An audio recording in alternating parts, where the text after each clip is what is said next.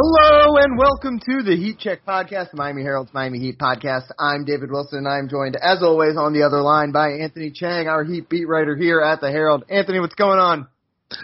Just getting ready for my uh, relaxing All Star break in Cleveland. Yeah, poolside, beaches, some, some, drinks with little uh, uh, umbrellas in them. What, what is the weather going to be like for you there? It's actually not terrible. All right, that's um, good. yeah, no snow. It seems like when I get there on Friday, it's like 20s, 30s, and then it warms up through the weekend. Where by Sunday, it's like 50s, 40s, 50s. So yeah, I'll take that for Cleveland at this yeah. time of the year. I mean, I, I'm sure you're excited. You know, it's been a while since you've been able to go to an All Star game, obviously, because yeah. uh, there was none last year. The do you go with the last one the last year before? Yeah, COVID? Chicago when the Heat feels like a long, long time ago. They had the entire roster at the All Star. Oh right, that was that year. Yeah, when when Herro was in the um Rising Stars, right? And yeah, and none. Yeah. And none, and they had all the guys and the skills and yeah. Right. Derrick, was oh. it your Derrick won the dunk contest? Derrick won the dunk contest. Bam yeah. won the skills challenge. God, that feels that feels like literally like ten years ago. That was like of only a few weeks before everything shut down. Yeah.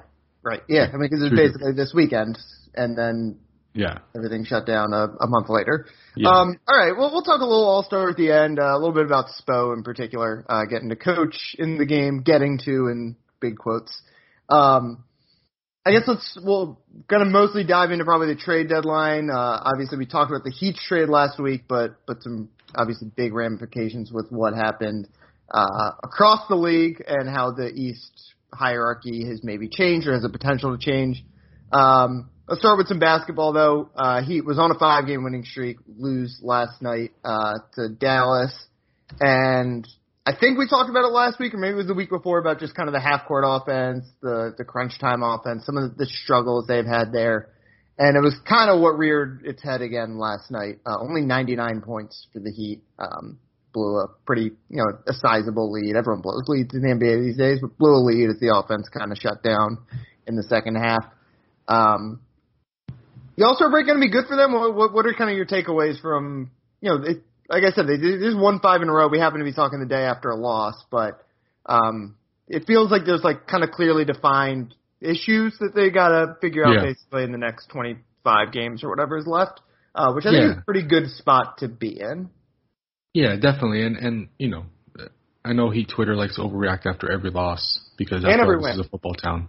Uh, but winning five out of six is all you'll take that. I think every team will take winning five out of six. So we'll start with that. And the Heat are Right. obviously a very, very good team, one of the best teams in the NBA. But if there's one red flag that continues to stick out, and we've talked about this many times on the podcast through the, throughout the season, it's the half court offense. It's the late, well, same thing. I mean, late game offense, half court offense. You know, late game offense usually is half court offense. So, um, and we've seen that really the last two games, even in the win against the Nets over the weekend. They won only by a few points because they blew, Right. I think, a 20 plus point lead um, in the fourth quarter, where the offense is, you know, just totally shut down pretty much. And the second half against the Mavericks, Dallas is a very good defensive team, which is kind of weird to say because I feel like they haven't had a good defense in so long. Yeah. Uh, but they're a top five defensive team. Um, they've really turned it around, and they just mucked up the game and they slowed it down. Um, and the Heat's offense um, just could not get anything going. They scored 40 points in the second half, shot 30% from the field, one of 14 on threes, just couldn't make anything. And again, it's just a continuation of the half court offense is shaky, and that's that's a, that's a concern. I mean, it has to be a concern when you know that playoff basketball is played in the half court. Yeah. Um, so again, I'm not, I'm not, you know, alarmed by the loss because losses happen, but I'm just even in the win against Brooklyn, it's just that the offense when the game slows down late, we've seen a few times or more than a few times this year where um, it doesn't look like the usual Heat offense, and they just can't find consistent, reliable offense um, when, when the when it's you know when they're not getting easy buckets in transition, which they really feed off of. Um, they can't, you know, Right. it doesn't. They, basically, the half court is just they, they struggle at times to to find you know reliable options there. Yeah, and I, I think again, I think we talked about this last week, but it's surprising that it's just surprising that that's what this team's identity has been. Yeah. Like it's been the exact opposite for a long time when they were not a good transition team. Obviously, Kyle Lowry immediately flips things there. Um, but you know, Jimmy Butler is typically a great half court player. Tyler Herro has been a, a really good half court player for most of this year. Um, you know, the Heat has always found ways to get three point. You know, it's not like when you watch the Heat, it doesn't feel like some of these other NBA teams where it's just true pace and space and they're just getting corner threes in transition. The Heat are pretty good at, at drawing up ways to get shots for Duncan Robinson or Max Strus or whoever it might be. Uh, PJ Tucker is, I guess, kind of the exception there. He's, again, still leading the league in three point percentage, uh, pretty much doing it all from the corner. But, you know, the Heat has traditionally found ways to score in the half court. It's a little surprising that it's been the issue so far to me. Um, I think, you know, part of that is probably still just how many games of the, the big three kind of played together this year. It's, it's still a really low number. And, um, you know, they're, they're going to figure out ways to, to, I think, score more creatively, do different things offensively. You can, you can see it even on a night to night basis. They're trying different things. They've got different things they're still clearly working in. I talked about, you know, we just have not seen Kyle Lowry and, and Jimmy Butler play a lot together, and they're Yeah. pretty effective when they, uh, when they're out there together running pick and roll and stuff like that. Um, you know, does it, you know, it's, it's maybe the one thing you, you missed with Goran because he's such a good, he was such a good, uh, pick and roll player that that was just that one more extra weapon in the half court. And Kyle Lowry has not been, uh, that kind of scorer necessarily or, or half court creator that I think Goran is and, and, or at least was. We haven't seen him obviously at all this year. Um, now a, a free agent. We'll talk about that in a little bit, but you know, it kind of feels like they've got a lot of options still. Some of them obviously are not going as, you know, if Duncan Robinson was shooting 43% or whatever, it'd be a totally different story with this half court offense. And, you know, if he can keep climbing, it'll, it'll help things there. But, you know, it does just kind of feel like they're missing, they're missing that dominant guard, right? Um, Kyle Lowry again has been really good, but he's not, you know, James Harden, right? He's not like he's not a guy who's just going to create off the dribble, and so much of the NBA is still kind of driven by that, either pick and roll or isolation scoring from a from a combo guard. Um, and the Heat still, you know, they we've talked about it a lot. They operate differently. Their two best players are a six nine power forward slash center and a six eight small forward slash power forward who really plays like a point guard. Like it, it's just a different um, identity, and I, I think you know if, if it, it hurts that they don't have that one dominant scoring guard, but again, I think they've got enough options, whether or not they're all working right now, to make me feel comfortable that come playoff time they're they're going to be looking a little bit better um, in that aspect of the game. Yeah. So, so you're saying they need Victor Oladipo?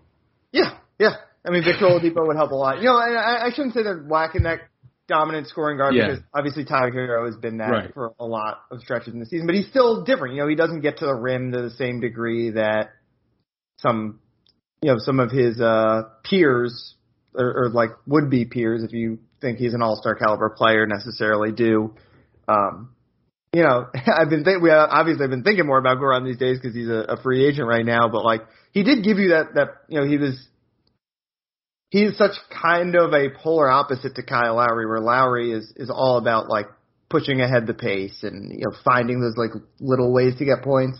And Goran obviously was not really like running the fast break, but in the half court he was pretty reliable if you ran a pick and roll with him and were like get to the rim and he's he was a good finisher. You know, they're, they're just very different and obviously you've seen the team really kind of follow both identity. I don't think I never necessarily thought about how Goran was defi- defining the identity of this team for the last two years until I saw what it looks like with a, a you know polar opposite kind of point guard. Yeah, and, and uh, to your point as well, like Tyler Herro, he you know he's not a guy who gets the rim a lot or the free throw line a lot, but he is the team's best shot creator. I think that's Yeah, pretty clear. Hundred percent. And you know he he didn't play last night against Dallas, so he really missed that in the half court. I mean, Right. I think their half court offense looks a lot different when he's in there. Yeah, I mean the He's- biggest thing is just that we haven't seen the team at full Yeah. strength. Not even including like you you alluded to Victor Oladipo. Like there have just been so few nights where the Heat's five. Yeah. You know, which obviously the, obviously the three best players have, have not played very much together, but they're five or six best players. Like, has, has there been any game where they've had like the big three plus Herro plus Duncan Robinson? Very few. Tucker, like you can probably Very count it on one hand. I'd have to look it up, but it's not a lot. Very few. And and and you know, to be fair, we we are nitpicking here, right? I mean, Right. Yeah, that's the the, point. the Heat are doing so so much well, and it's not like their half court offense is the 28th best in the NBA. Yeah. Like they're, I think they're 12th most efficient in the half court, which again, you want it to be in the top 10, ideally, but they're right there. You know, if they get healthy and they find, you know, they they click for a few games, they could just crack they could crack that top 10 pretty easily. So it is one area that you know you go into the All Star break, you say, okay, we got to find. You look at the late game package, find ways to execute better. You know, when the game slows down. Um, but it, it's not a huge red flag because, like you said, I think they have the personnel to do it. Just for some reason, and Yeah, that reason they could be because of injuries. doing They it. haven't have done the it track record of doing it. That's Yeah. what they used to be good at was Right. Scoring in the half court. And you know, it's again just I, I think the biggest thing is just how little the the top six rotation Yeah. guys have played together. That's, that's probably number one on the list. Um, but uh, again, it really is kind of the one thing. Like, there's not a lot of other. You know, you obviously can look at specific stats, like very specific stats, and be like, all right, they're ranked pretty low in this. But in terms of like big picture things, it's really only it's really like you said the one kind of thing they Yeah, have to thing. Worry about. Um, and, And the, and and and to, we should note the defense when the game slows down is elite. They're fifth Right. best half court defense. So that's Yeah, the other end of it. the Heat They are probably still going to win. You know, they, like I said, they scored 99 last night, which is not a lot in the NBA these days. But they're probably going to win some playoff games where they're scoring 103 or whatever. Like that's that's that's kind of what's going to ultimately come down to for this team. But that's why it's important to get that half court thing going because as much as much as you like to get out and get those free points, once the pace speeds up, it does not necessarily play to this team's greatest strength, which, which is its defense. Yeah, definitely, totally agree. There's also just that extra urgency, obviously, that I think has, you know, I- I'm sure the Heat, you know, they're not they're not panic or anything, and obviously, I, I don't even know if urgency would be the right word, but like the East got a lot better last week, I think, undoubtedly. Obviously, Ben Simmons, who is not playing and is a, you know, borderline All Star, All NBA talent, is now playing in the league in the the conference again. That that boosts just the overall talent level. Um, Brooklyn is maybe worse than they were. You know, I, I still think if, if they had had those those three guys, Kevin Durant, Kyrie, and James Harden all playing together, they are still, you know, it's the most talented roster, or at least big, you know, starting lineup probably in the league. Um, but obviously James Harden was moping and whatever. Um, anyway, so Brooklyn gets overall, it's their ceiling is is is worse, but their floor is much higher after their trade with the Sixers uh, last week. And obviously, the Sixers are just a way better team today than they were uh, this time last week before they traded Ben Simmons and Seth Curry and some other stuff for James Harden. Um, you know, I still think right now it's you know you if you like just what are the safest bets to get out of the East, it's still going to be the the Heat and the Bucks because we have seen it, and obviously we need to see how James Harden fits with the Sixers and and Ben Simmons fits with the Nets and what's going to happen with Kyrie and the vaccine mandates in New York. Um, but I, I think the East, whereas a week ago I would have like thought Philly had no chance really to get out of the East just with Joel Embiid and pieces around him, and I would have felt less good about the Nets because of all the drama there, and there's still a lot of drama, obviously. Now there, it feels like we are in a position where it is going to really be a four-team race, um, and you know maybe maybe one of these teams will not quite live up to what we expect, but I think it really went from being a clear top two with like some wild card factors thrown in to being a, a wide open race, and that just makes that margin of error that much slimmer for the Heat.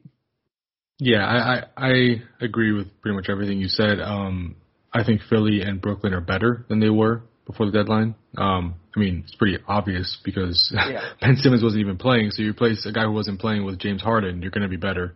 I'm intrigued to see what that fit is like, um, because you know, obviously, they're two of the best players in the NBA, two of the best offensive players in the NBA, two ball dominant players as well.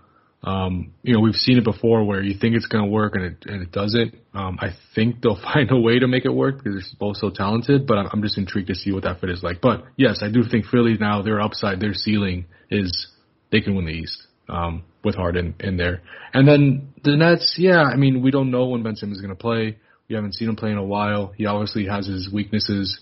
I think the, there is a fit there because um, he's another big guard. I mean, they're to have a big lineup now. We talk yeah. about a front court, and then, or they could play really small and have either Ben or Kevin Durant as the center. I mean, they they have so many different lineups they could turn to now, and you know Ben is you know with, with what he does well defensively, he can help them on that end as you know make them more of a complete team. But the Nets, it's not even about just Ben Simmons. It's whenever they get Kevin Durant back, Right. Well, that's that's the whole thing with the turn Nets. into a contender. So, like I said, there, I said there was a two-team race but then The Net, I, I always had the Nets as like if they get in, and you know they probably and and two of their three guys, whether it was James Harden and Kevin Durant, or now now it basically has to be I think Kevin Durant and Kyrie. Um, they were going to be a contender just because Kevin Durant is he and he and Giannis and maybe Jokic are kind of in a tier of their own as guys who just like will single-handedly make you yeah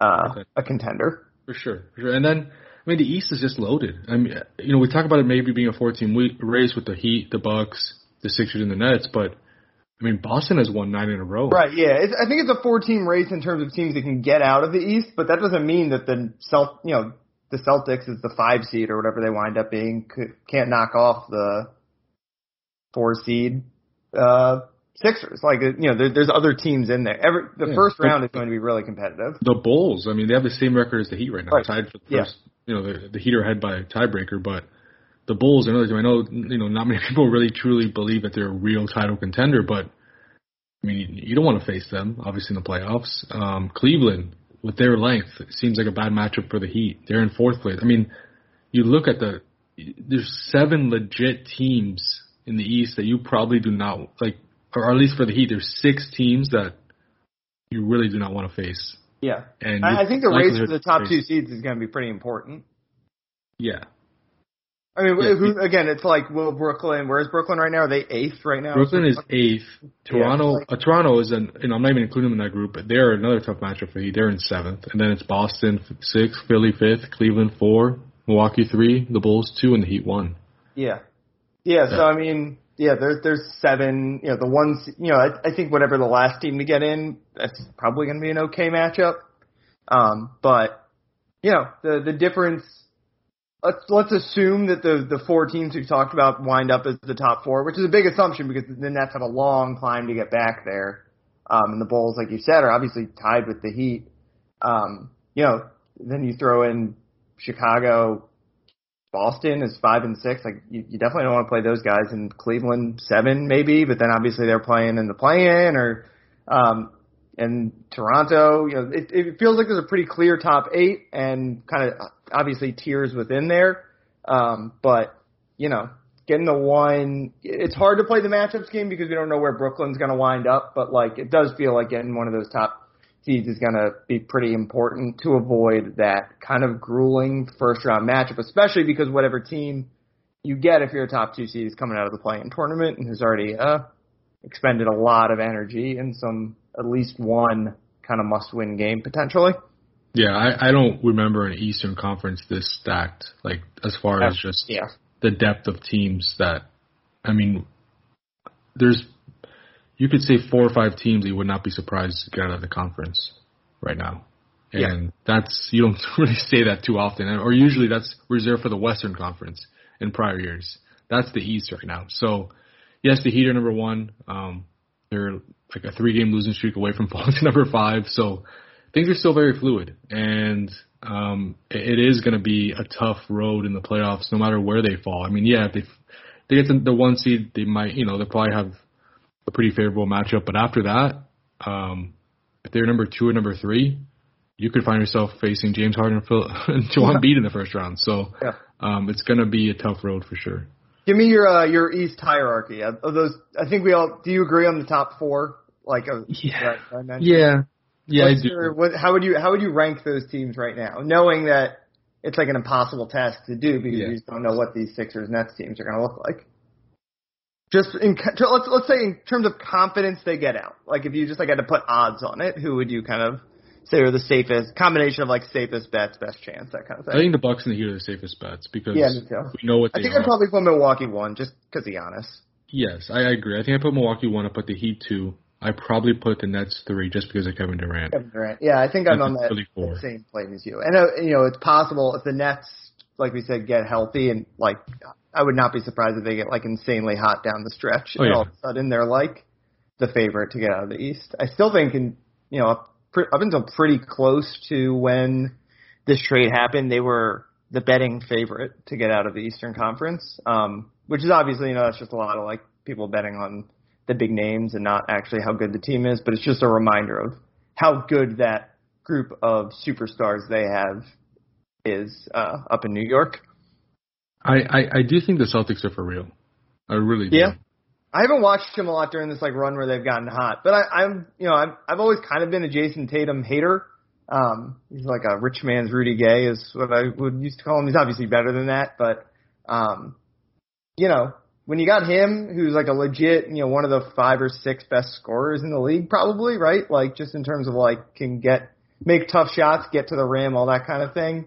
Um, no, maybe five or six is a little high, but whatever. You know what I mean? He's he's Yeah. one of the ten or so best like wing guys, and, and that's what you need.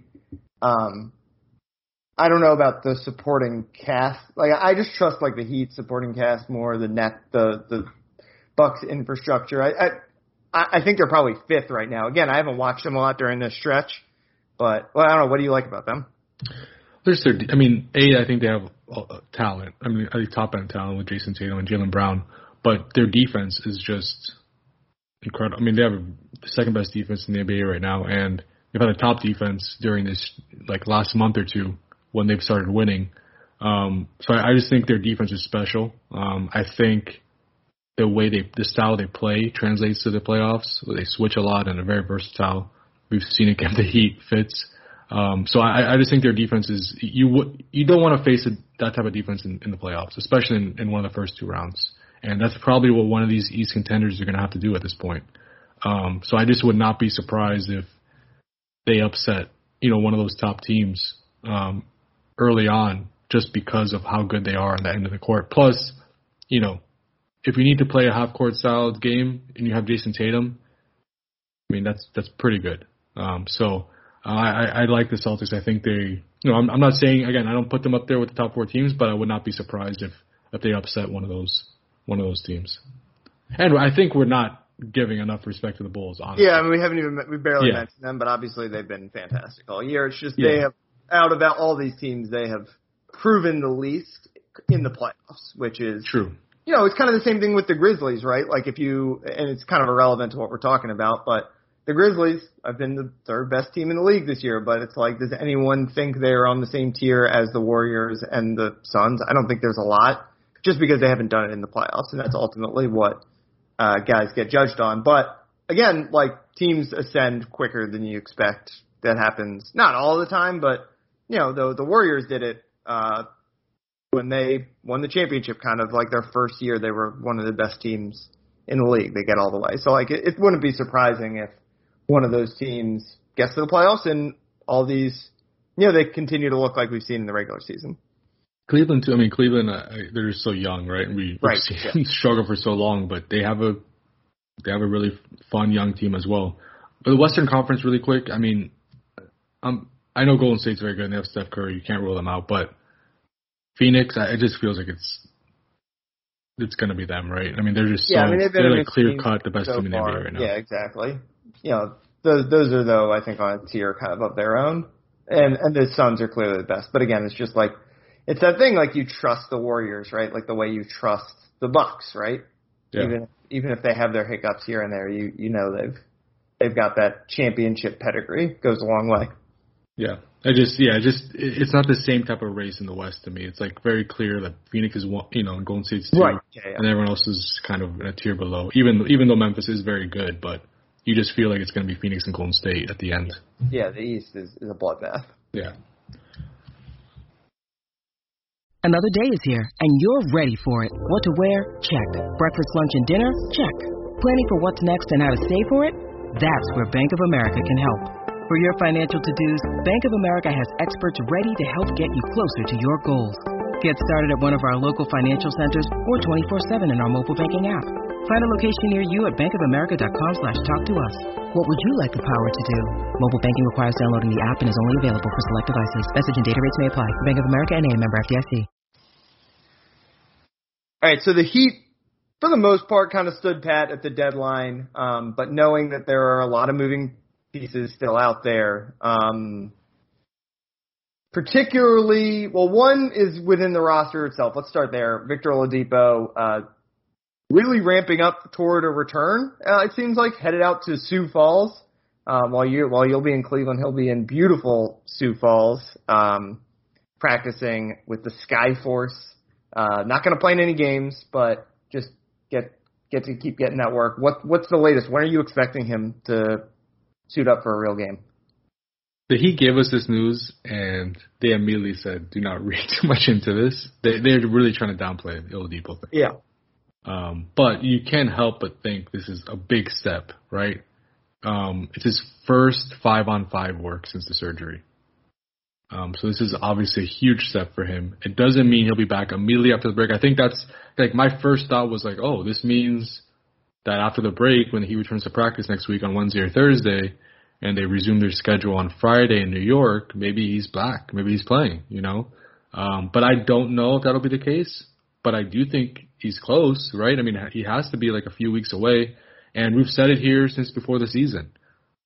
The target, time where he would return would is, is March, and it seems like either he's going to return a few days before March or he's he'll be back in March. So I think he's right on track. I think he's on target, and you know this is good news for the Heat because, like you said, I, you know this is a deep team and they've won a lot without Victor, and there's going to be some tough rotation decisions when he does come back because they have a pretty set nine man rotation right now when everyone's healthy. Um, but I do think he he he lifts this team ceiling um, to another level if he could, you know, be a spark off the bench and be another two way reliable, you know, two way player that they could turn to uh, late in games against you know so many good teams they're going to face in the playoffs. Yeah, I'm really curious to see what it's going to look like when they're trying to like work him back in. Like like you said, they've got this such. It kind of honestly reminds me of the team that plays uh I 30 miles northwest in in Sunrise, where the Panthers. It's like they've got you know most hockey team you you play four lines of forwards and they have five legit lines and it's like this struggle of like all right who's in one night who's out like when do you give a guy a day off here and there um Victor Oladipo obviously they're gonna like take it slow with him um but you know I, I'm curious I'm really I wonder what Spo, and he might not have even really started thinking too much about this because it's still a couple weeks out, and you never know what like the injury situation is going to be, so don't get too far ahead of yourself. But I really am curious what he envisions Victor's role, um, like day one, week two, like just the kind of bench where where he sees it progressing for him, where it's where he sees it starting for him, and where he sees it progressing for him, where he sees it finishing for him. I think will be strictly determined on how good he looks but I, I really have no idea like what it's going to look like when he gets back on the court. Like, is his first game? Is he going to play ten minutes? Is he going to play five yeah. minutes? Like, I, I have no idea what it's going to look like. Do you think there'll come a point that you know in the playoffs where he is a consistent part of? I know, and this is I know based on what he looks like. We don't know yeah, what he's going to look like in the back, but like that's the thing. It's going to be strictly dependent strictly dependent, I think, on how good he is, right? Like, yeah. there's a chance he comes back and he's just slow and timid or whatever. You know, like again, he's barely played any basketball in like three years. Like it's just really impossible to know what he's going to look like. But yeah, I don't know. Like I, I where where do you think the ceiling he can get to is like 20 minutes a game? Could he give you yeah. that? I think ideally he's a guy you could play off the bench. Is that about what the range would be? Yeah, I think that's probably. I think that's probably what I think the possibility is for him. About 20 minutes a game, eighth in the rotation, seventh in the rotation, something like that. Um, I, I do think that I just think we've talked so much about late in games, and I don't know what spot he takes because yeah. you, know, you know Jimmy, Bam, and Kyle are going to be on the court late in games, and you would think PJ would be on the court as well most times. Mm-hmm. And then Tyler, you know, is obviously has been a fixture in the fourth quarter, fourth quarter lineups his whole career with the Heat.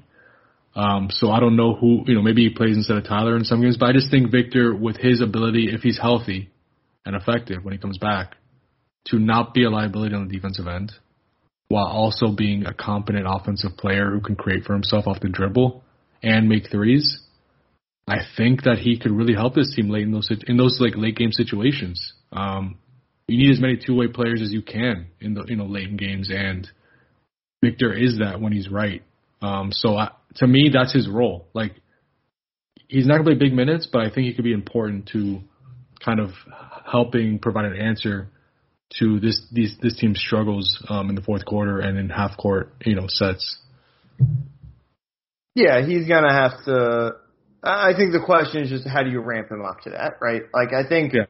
is still optimistic, right, that he can be that kind of player. Um, I think the question is, is he gonna be that kind of player this year, or is it gonna take until next postseason for like that time of year for him to get back to where he is? And I, I you know, it's, it's just like it, like I said, I, I'm sure Spo is thinking about how he's going to use him, but I think the other thing, like I said, you just can't get too far ahead of yourself with it because it's possible he comes back and it's just like, all right, he's not going to be a factor. Um, which for this team is fine. It's like a great luxury to have, uh, because he would, like you said, help, I think really help potentially the half court offense. And like you said, not be a liability on defense. I don't see him necessarily ever closing games unless he's like, I don't know, unless he looks like Victor Oladipo again. But like you said, I think he's going to give him important minutes kind of no matter what. It's, it's just what's that range going to be? Is he going to be the like ninth guy in the playoff rotation and give you seven minutes a game, or is he going to be able to ramp his way all the way back up to 15, 20 and, and be a, a really like foundational part of rotations where he has the ball in his hands a lot, where he is driving offense. I think, I think his defensive ability, as long as he's not really slow, like that's going to be there. I, I think the the question with his ceiling right now is probably going to be can he drive offense for you, which is obviously what he did for so much of his career um, in Indiana. Yeah. So along with late game offense and trying to find the answers to that, kind of figuring out what you have in Victor Oladipo will also be a major part of the Heat's remaining schedule yes. when they return from the break. Yeah, it'll be interesting to see how much because again, like one of the problems with one of the few teams' few flaws is that they've not had their full complement of players available at one time, basically at all. And you know they want to get a lot of looks with like simulating what a you know, first of all, one, you know, it's going to be important to chase, I think, a high seed. But number two, like, you got to just, like, you're going to have to play your guys because you need to see what you have. You need to try out different things. But then at the same time, like, there's going to be that juggling act of, like, this team is obviously going to make the playoffs. At some point, I would think they're going to be in pretty good position to get a top four seed.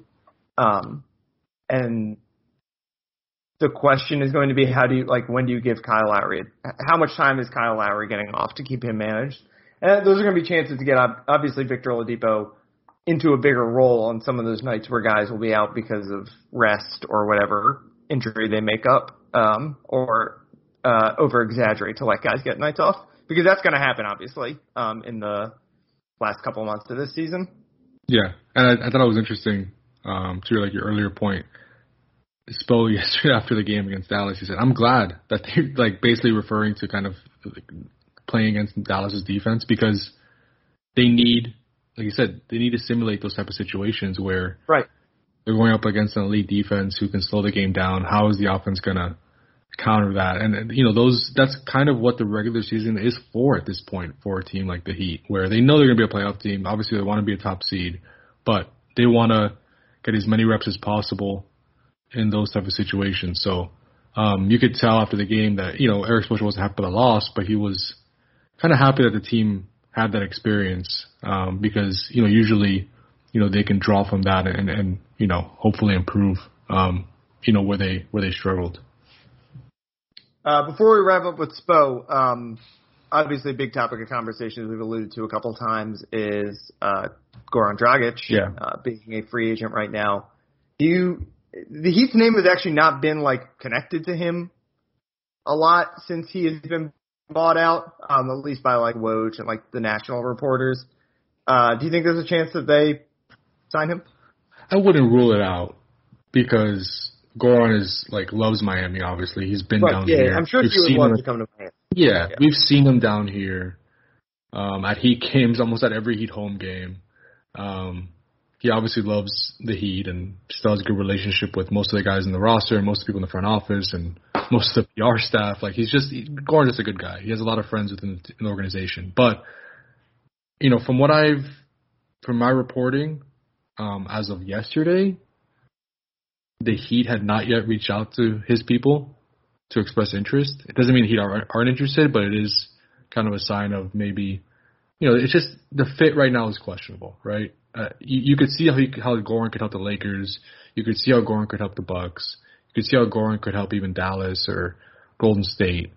But where is he going to play with the Heat? I mean, it's like yeah. we talked about Victor. Like we don't even know where Victor is going to play. I mean, Gabe Vincent, we're not even considering him, even though he's having a great season off the bench, and he's probably out of the rotation when Tyler comes back and the and the roster's healthy. So you're playing Goran ahead of Gabe Vincent. I know that sounds like a crazy question a year ago, but I mean, that's a real legitimate question right yeah, now. Goran hasn't played all year. It's hard yeah. to know. So I don't know. Like you know, does in a perfect world, I'm sure he would come back to the Heat, but does Goran want to not like just be kind of an insurance player, and if there's an injury, then he plays? And do the Heat want to not waste a roster spot, but use their open only open roster spot on a guard where they already have a lot of guards um, and they need forwards because if PJ gets hurt, they really have no other power forward behind them.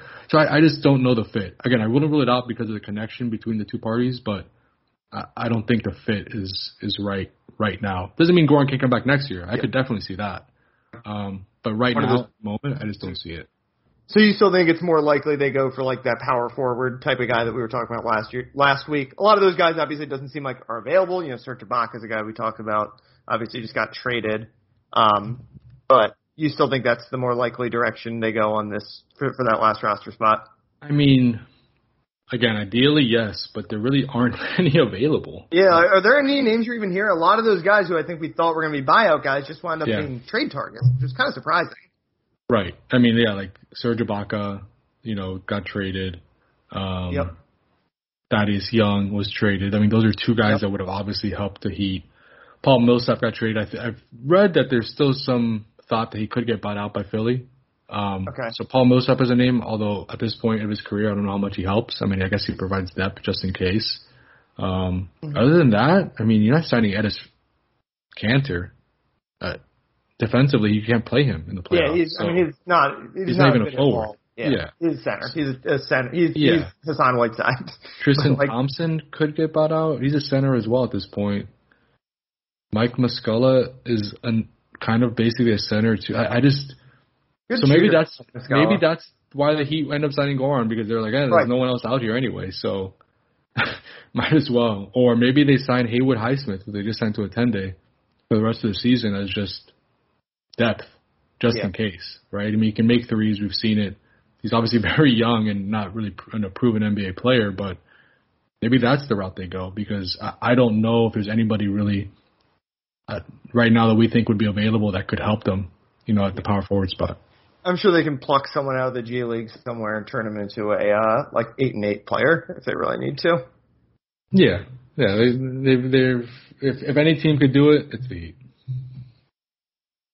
All right, uh, real quick before we wrap up, um, All Star game obviously coming up this week. Butler going to represent the Heat on the court. Erik Spoelstra will be there representing the Heat on the bench. Only the second time he's coaching the All Star game. Obviously, it's not like a thing that gets voted on. It's strictly based on standings. Um, but good time uh, for you uh, to write about Erik Spoelstra as you will be this weekend. I don't think that's that story probably won't be up by the time a lot of people are listening to this, unless you're listening to this a couple of days late. Um, but you use it basically. As, I'll try not to spoil it too much, but you're using it basically as a, a chance for Erik Spoelstra Appreciation Weekend. It sounds like.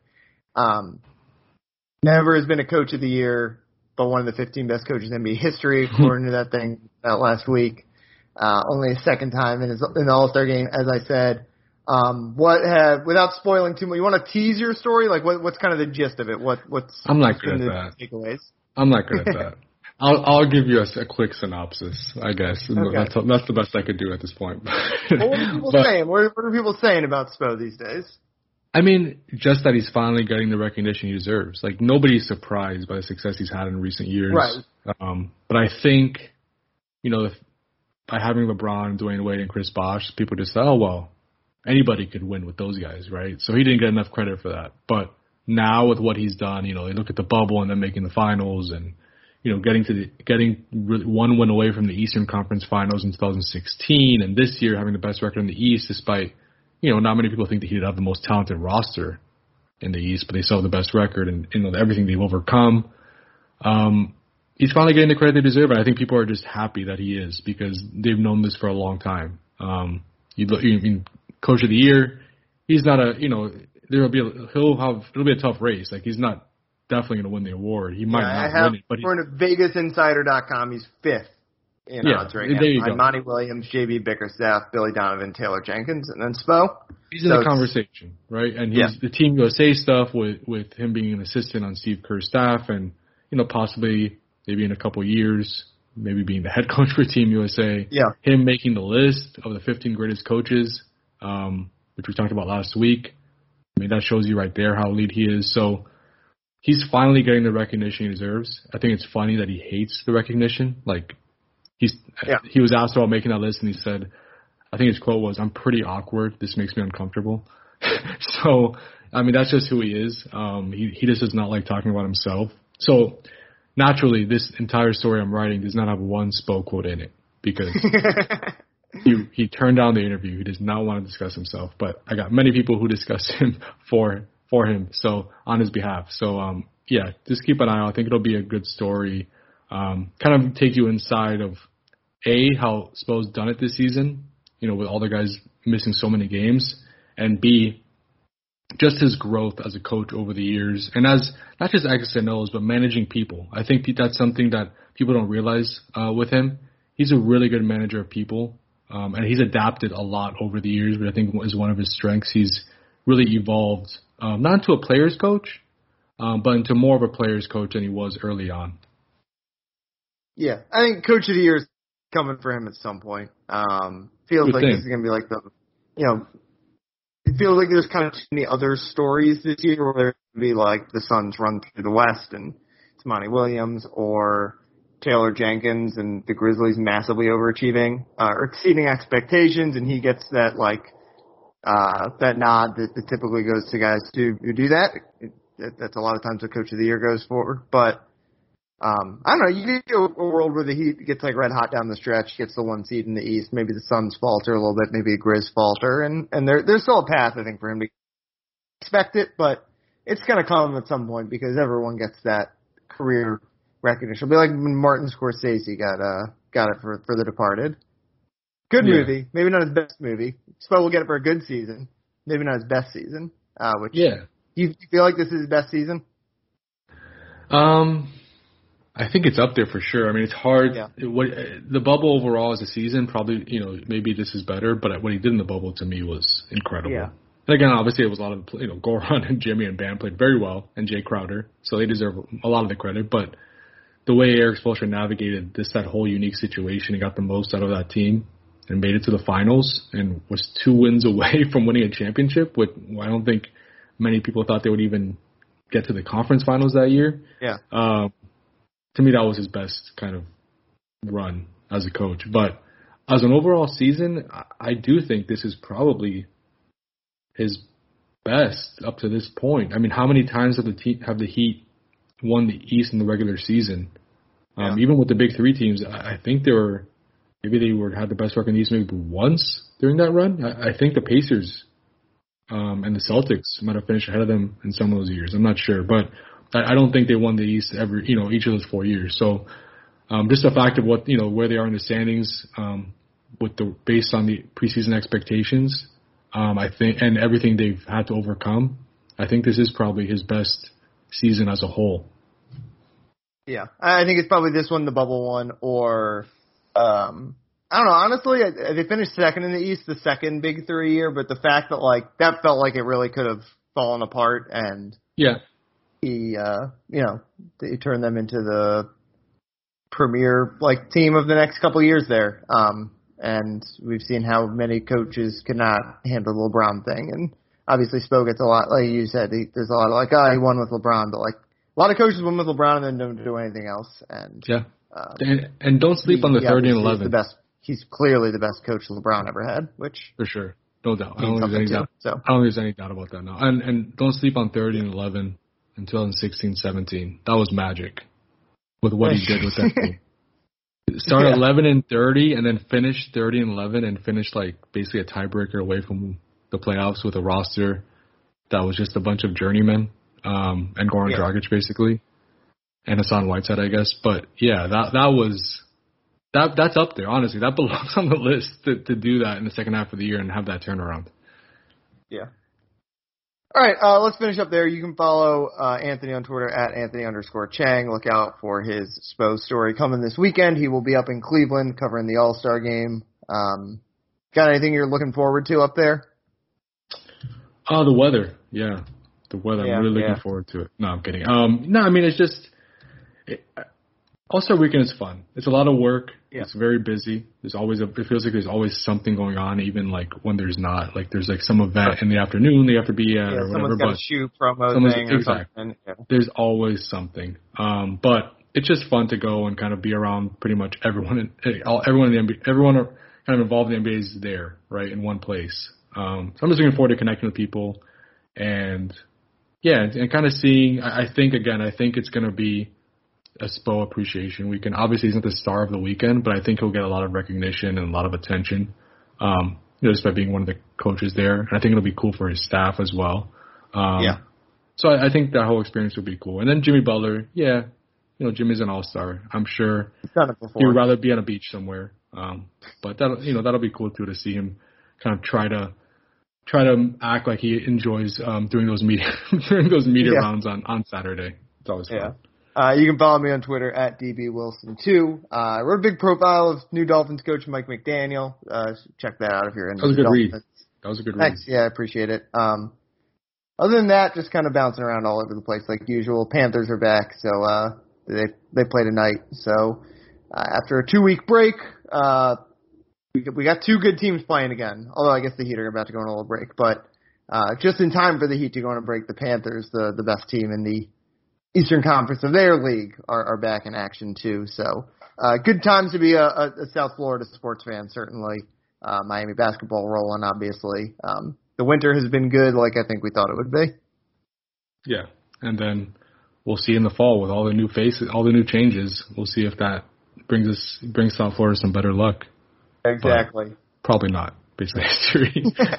All right. Uh, thanks everyone, as always, for listening, and we'll talk to you guys next week.